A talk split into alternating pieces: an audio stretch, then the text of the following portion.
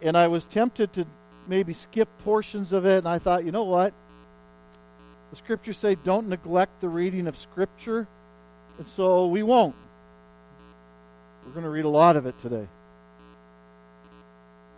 1 Samuel chapter 25, starting at verse 1. We're going to read to the end of chapter 26. Now Samuel died, and all Israel assembled and mourned for him, and they buried him in his house at Ramah. Then David rose and went down to the wilderness of Paran, and there was a man in Maon whose business was in Carmel. The man was very rich. He had 3,000 sheep and a 1,000 goats. He was shearing his sheep in Carmel. Now, the name of the man was Nabal, and the name of his wife Abigail. The woman was discerning and beautiful, but the man was harsh and badly behaved. He was a Calebite. David heard in the wilderness that Nabal was shearing his sheep.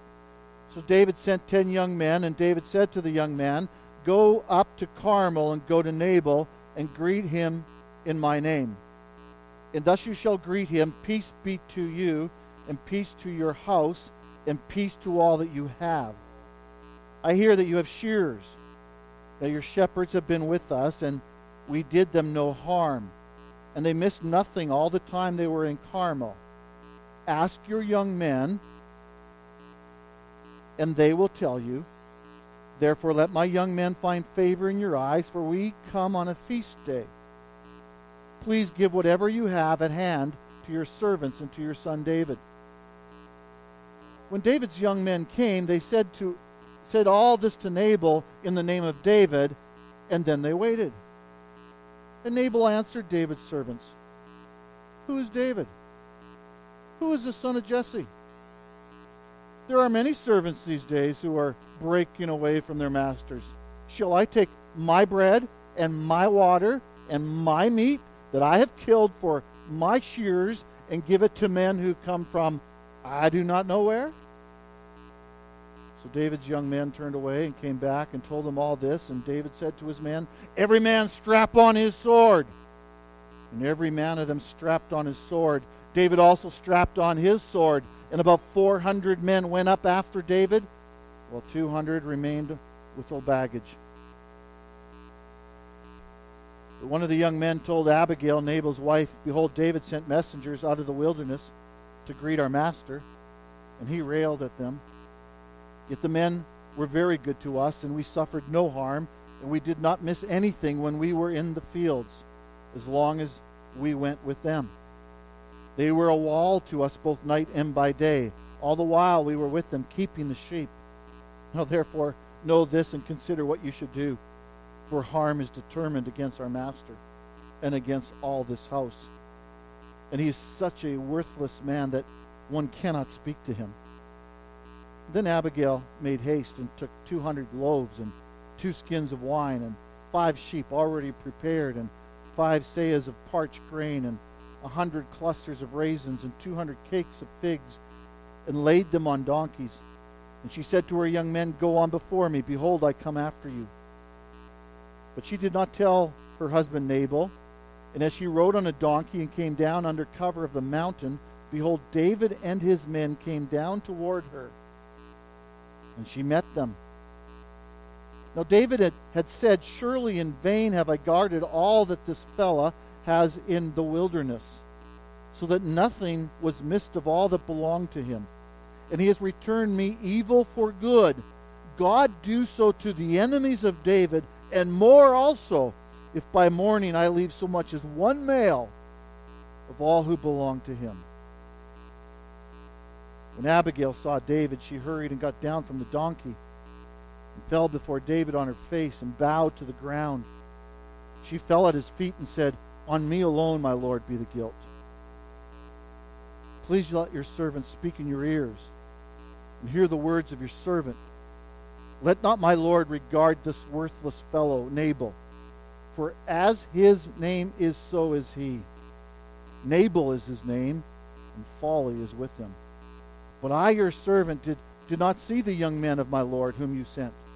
Now then, my Lord, as the Lord lives and as your soul lives, because the Lord has restrained you from blood guilt and from saving with your own hand. Now then, let your enemies and those who seek to do evil to my Lord be as Nabal. And now let this present that your servant has brought to my Lord be given to the young men who follow my Lord. Please forgive the trespass of your servant, for the Lord will certainly make my Lord a sure house, because my Lord is fighting the battle of the Lord. An evil, sh- and evil shall not be found in you so long as you live. If men rise up to pursue you and to seek your life, the life of my Lord shall be bound in the bundle of the living in the care of the Lord your God. And the lives of your enemies he shall sling out as from the hollow of a sling. And when the Lord has done to my Lord according to all the good that he has spoken concerning you, and has appointed you prince over Israel, my Lord shall have no cause of grief or pangs of conscience for having shed blood without cause. For my Lord working salvation himself. And when the Lord has dealt well with my Lord, then remember your servant. Verse 32. And David said to Abigail, Blessed be the Lord, the God of Israel, who sent you this day to meet me. Blessed be your discretion, and blessed be you. You have kept me this day from blood guilt and from working salvation with my own hand. For as surely as the Lord, the God of Israel, lives, who has restrained me from hurting you, unless you had hurried and come to meet me, truly by morning there, there, had not, eh, there had not been left to Nabal so much as one nail.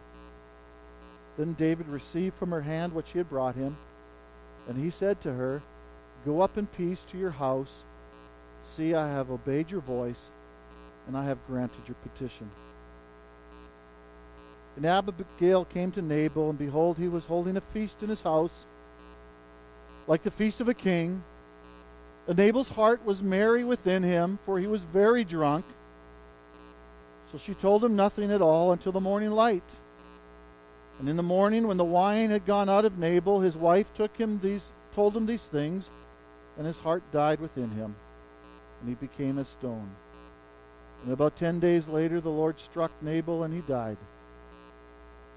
When David heard that Nabal was dead, he said, Blessed be the Lord who has avenged the insult I received at the hand of Nabal, and has kept back his servant from wrongdoing. The Lord has returned the evil of Nabal on his own head. Then David sent and spoke to Abigail to take her as his wife. When the servants of David came to Abigail at Carmel, they said to her, David has sent us to you to take you to him as his wife. And she rose and bowed with her face to the ground and said, Behold, your handmaid is a servant to wash the feet of the servants of my Lord. And Abigail hurried and rose and mounted a donkey, and her five young women attended her. She followed the messengers of David and became his wife. David also took Ahinoam of Jezreel, and both of them became his wives. Saul had given Michal his daughter, David's wife, to Palti, the son of Laish, who was of Gallim. Still tracking with me? One more chapter to go. Let's keep going. Chapter 26 Then the Ziphites came to Saul at Gibeah, saying, Is not David hiding himself on the hill of Hachilah, which is on the east of Jeshimon? So Saul arose and went down to the wilderness of Ziph with 3,000 chosen men of Israel to seek David in the wilderness of Ziph. And Saul encamped on the hill of Hachilah, which is beside the road on the east of Jeshimon.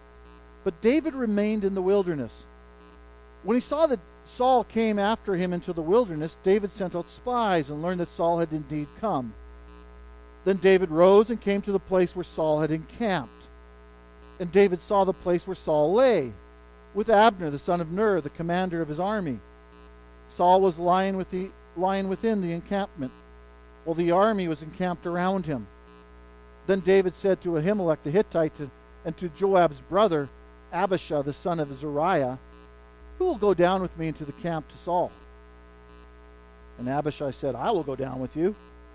So David and Abishai went to the army by night, and there lay Saul sleeping within the encampment, with a spear stuck in the ground at his head, and Abner and the army lay, in, lay around him. Then Abishai said to David, God has given your enemy into your hand this day. Now please, let me pin him to the earth with one stroke of the spear, and I will not strike him twice. But David said to Abishai, Do not destroy him, For who can put out his hand against the Lord's anointed and be guiltless? And David said, As the Lord lives, the Lord will strike him, or his day will come to die, or he will go down into battle and perish. The Lord forbid that I should put out my hand against the Lord's anointed. But take now the spear that is at his head and the jar of water, and let us go. So David took the spear and the jar of water from Saul's head, and they went away.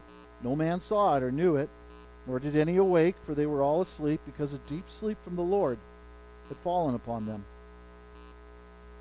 Then David went over to the other side and stood far off on the top of the hill, and with a great space between them. And David called to the army and to Abner the son of Ner, saying, Will you not answer, Abner? Then Abner answered, Who are you who calls to the king? David said, Are you not a man who is like you who is like you in Israel? Why then have you not kept watch over your lord the king? For one of the people came in to destroy the king your lord. This thing that you have done is not good. As the Lord lives, you deserve to die because you have not kept watch over your Lord, the Lord's anointed. And now see where the king's spear is and the jar of water that was at his head. Saul recognized David's voice and said, Is this your voice, my son David? David said, It is my voice, my lord, O king. And he said, Who why does my lord pursue after a servant? For what have I done? What evil is on my hands? Now therefore let my lord the king hear the words of his servant. If it is the Lord who has stirred you up against me, may he accept an offering. But if it is men, may they be cursed before the Lord.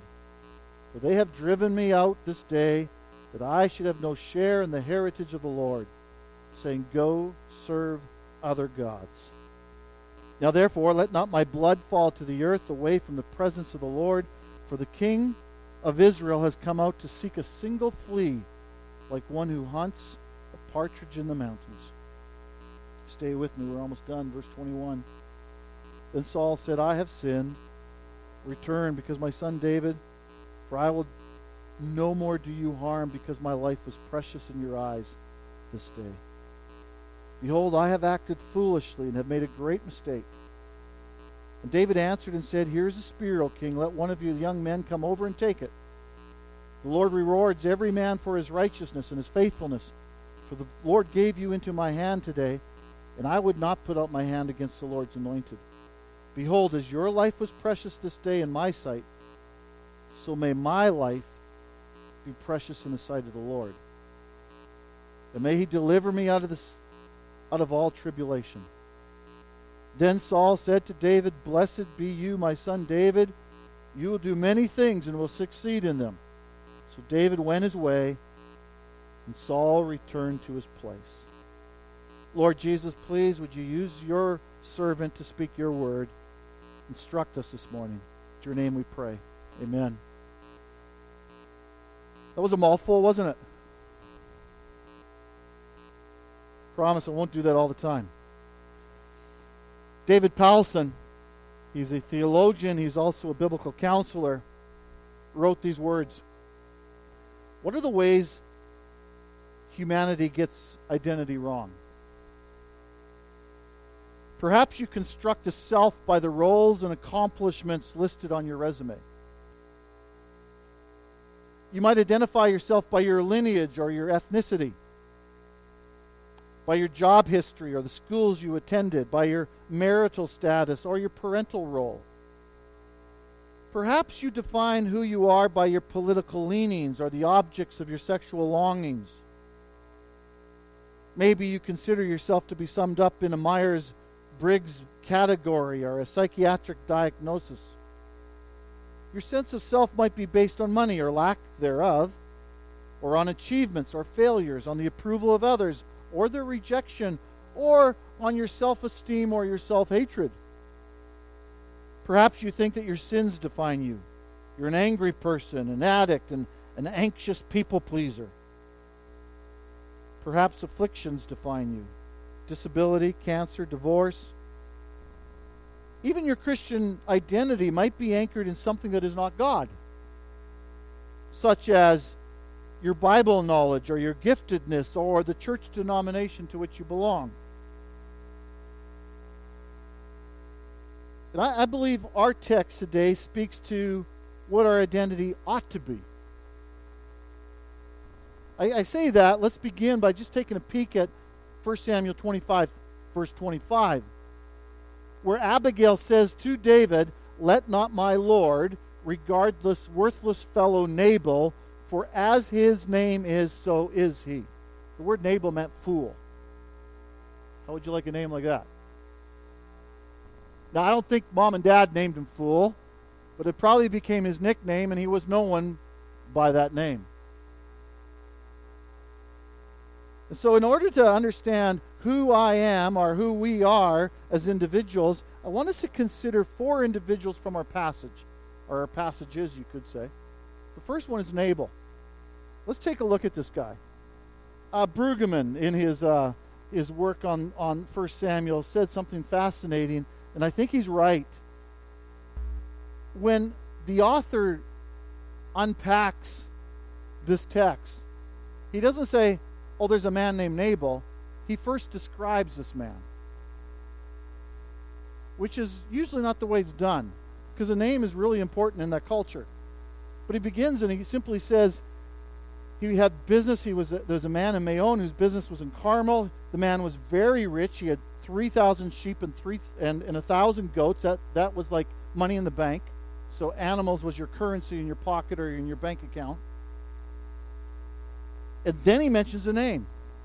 So he was known by his wealth. He was known by his riches. I, am thinking of Luke chapter 16, where Jesus tells a parable of the rich man and Lazarus. Lazarus was the one who had a name. The rich man doesn't have a name because, from God's perspective, that's what he was known for. He was the rich man. That was his identity.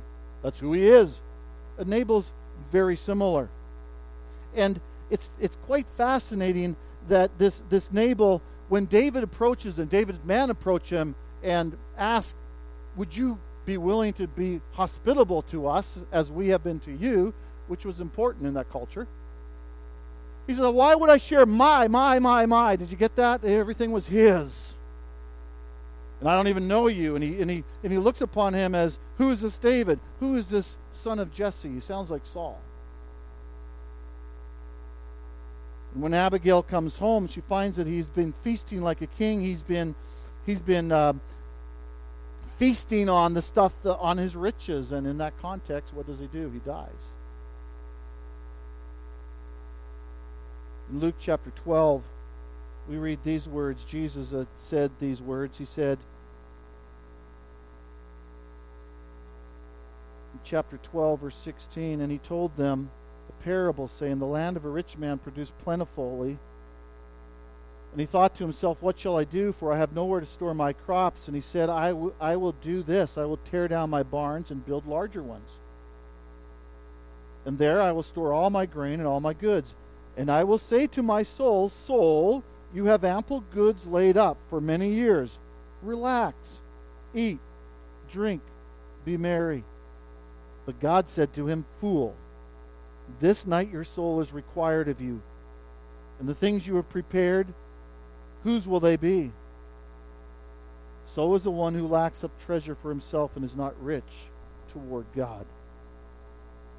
Jesus tells that parable, and, and I think that parable describes Nabal, and I think it describes many in our culture who identify themselves by the car they drive, the house they live in, the money that's in the bank, etc. That was Nabal. But let's also consider David. I think in chapter 25, David falls short again. Remember chapter 21, a few weeks back, where David's acting like a madman, where David has to lie to get his way, where David literally is looking for a spear and a sword to defend himself, which is striking because when he stood before Goliath, he didn't need a spear and a sword. in this passage, what is this David getting angry? Strap on your swords. And, and then he later says in the text that by morning there will not be one man of all Nabal's servants that will let, be left standing. David is beginning to sound like King Saul. Now you might you might be going, hold it. We've been seeing a whole lot of killing going on in 1 Samuel. So, why would this be any different?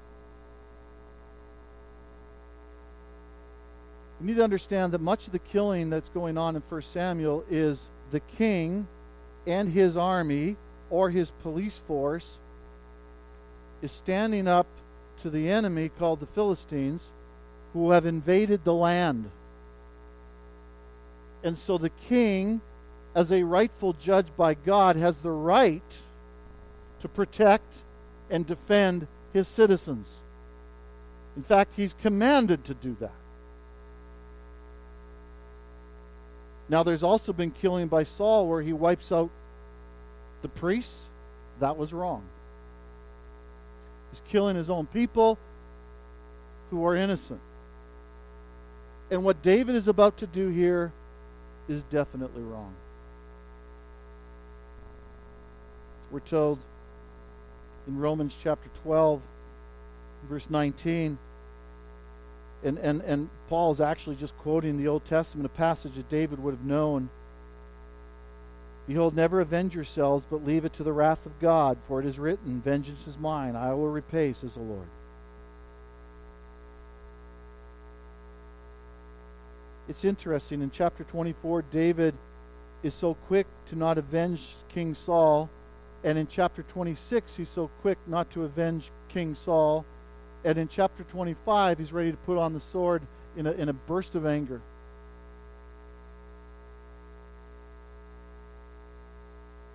Then what about this marriage? I thought David was married. Wasn't he married to to Michal, Saul's daughter. Uh, why doesn't the narrator say this is wrong?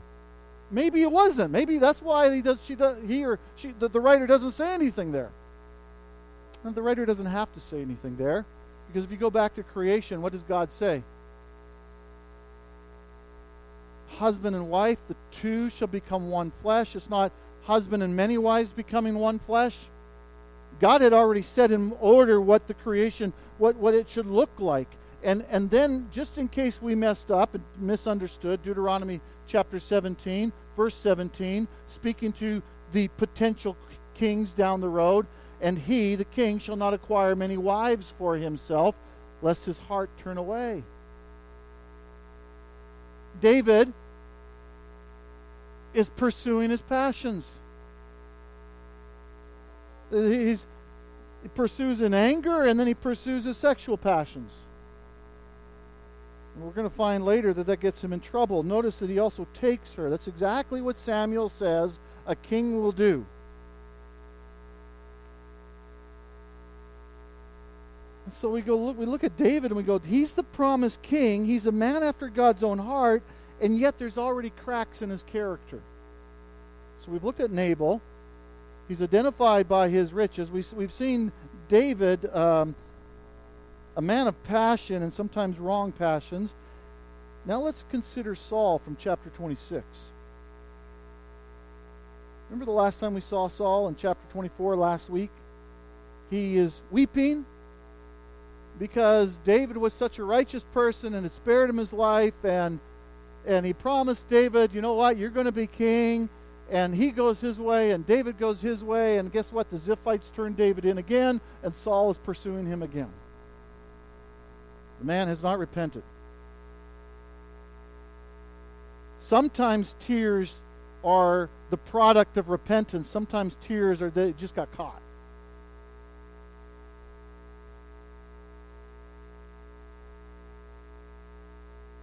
In 1 Samuel chapter 26, we we see the word spear. It's, it's mentioned some six times, which is interesting. Throughout 1 Samuel, the word spear is important. Remember David? He's confronting Goliath. Well, actually, go be back before that. Remember that all of Israel, except for Saul and Jonathan, had a spear, but Israel didn't. And then, when David confronts Goliath, and he, and he says in um, where is that? 1 Samuel chapter 17, I believe. Quoted a couple times, verse uh, 47, I think. Yes. Nope. Yep. Verse 46. Now I will give the dead bodies of the host of the Philistines to stay to the birds of the air and to the wild beasts of the earth, that the, all the earth may know that there is a God in Israel. And that all this assembly may know that the Lord saves not with sword and spear, for the battle is the Lord's, and he will give you into our hand. And so, David, this, this idea of spear, and then, then we constantly see the spear in Saul. He's clutching the spear under the tamarisk tree, he's clutching the spear in his palace, he's using the spear to kill David. And, and so this, this spear is a symbol of his power and his might and his kingship.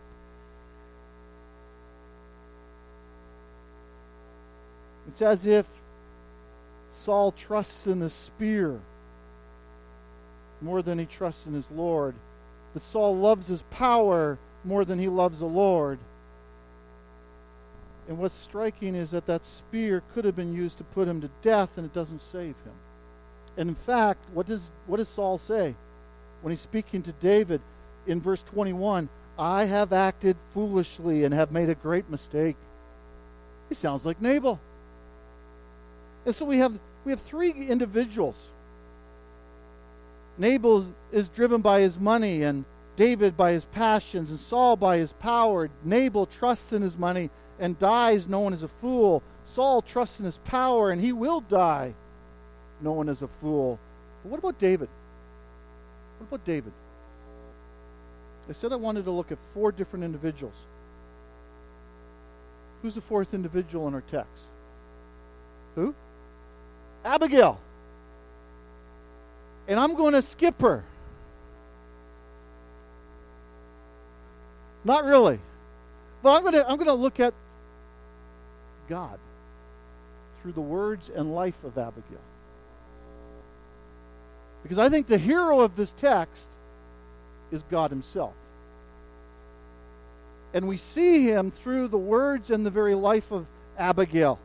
Take a look at some of the things that she says. What God has done. Chapter 25, verse 26. This is the meat of our sermon. So bear with me, hang with me. Verse 26 Abigail says to David, Now then, my Lord, as the Lord lives, and as your soul lives, because the Lord has restrained you from blood guilt and from saving with your own hand. Did you see that? Abigail says to you, to David, It wasn't me that spared you from killing all these people and being guilty of their blood. It was God who did that.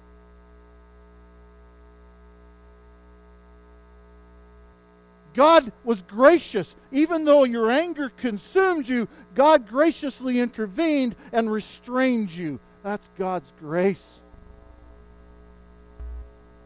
And Abigail wants him to see God's grace. And then in verse 28, Abigail continuing to speak.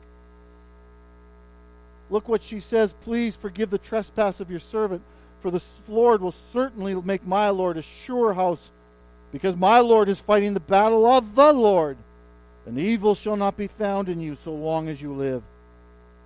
If men rise up to pursue you and to seek your life, the life of my Lord shall be bound in the bundle of the living in the care of the Lord your God, and the lives of your enemies he shall sling out as from the hollow of a sling. And I think she's reminding him of how God had used, had spared David in, in, in confronting Goliath by just simply using a sling that God would bring judgment upon his enemies. It says, God's grace has restrained you, David. God will judge your enemies, David. And, and then in verse 30, she says, And God will deliver on his promises, David. And when the Lord has done to my Lord, verse 30, according to all the good that he has spoken concerning you and has appointed you prince over Israel. Did you hear that? When the Lord has done to my Lord according to all the good that he has spoken concerning you. David, you remember those promises God has made with you? He's going to keep them. David finally, we're going to skip Abigail and we're going to look ahead to verse 12. David actually sees the hand of God in verse 12 because there, as he and Abishai were mar- marching through the camp, through the army, and actually having a conversation with each other, what happens? The army doesn't awake. And why? Because a deep sleep from the Lord has fallen upon them. God protects his own.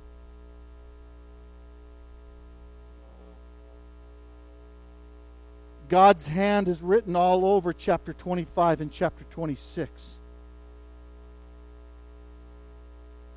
So, in light of that, let's reconsider David.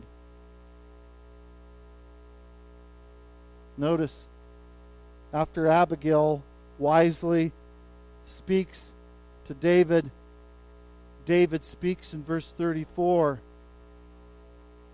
For sure, as surely as the Lord, the God of Israel, lives, who has restrained me from hurting you. Earlier, he says in verse 32 Blessed be the Lord, the God of Israel, who sent you this day to meet me. What's David doing there? Here's the promised king who's got all kinds of cracks in his character. And this promised king is confronted with God by this servant Abigail. And what happens? David goes,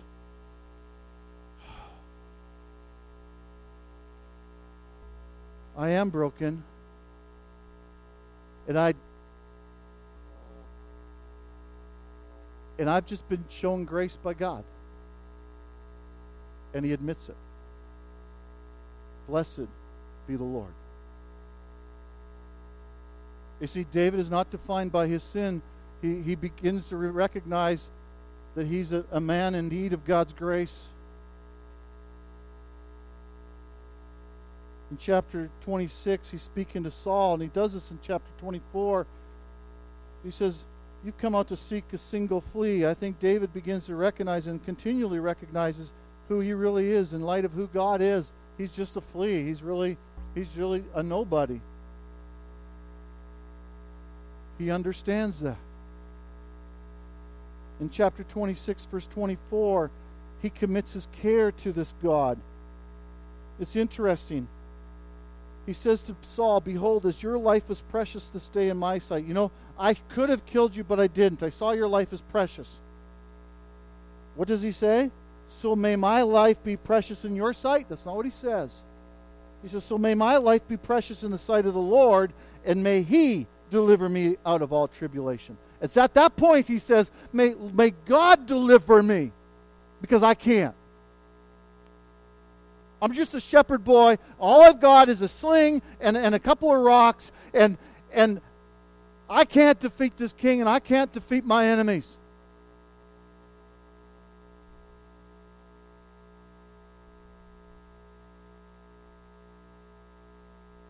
You see how David begins to identify himself? He doesn't see himself simply as a, a broken sinner, nor does he see himself as the promised king. He, he sees himself in light of who God is. In need of God's grace, a single flea, and he commits his care and his protection to this Almighty God. But finally, I want you to notice David's greatest passion. He doesn't say, Saul, you know, if you're really sorry, Saul, uh, would you let me go back to Bethlehem and take care of my dad's flocks? He doesn't say, Saul, if you're really sorry, would you, would you allow me to go back to the palace and play the harp for you? I, I kind of enjoyed that. The food was good. He, he doesn't say, Saul, if you're really serious, can I have my wife Michal back? Can I go home? He doesn't say that.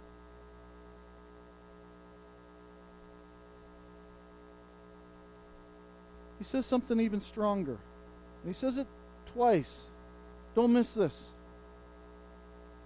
Here's the promised king, cracks all over his character. And yet, he says in verse 19,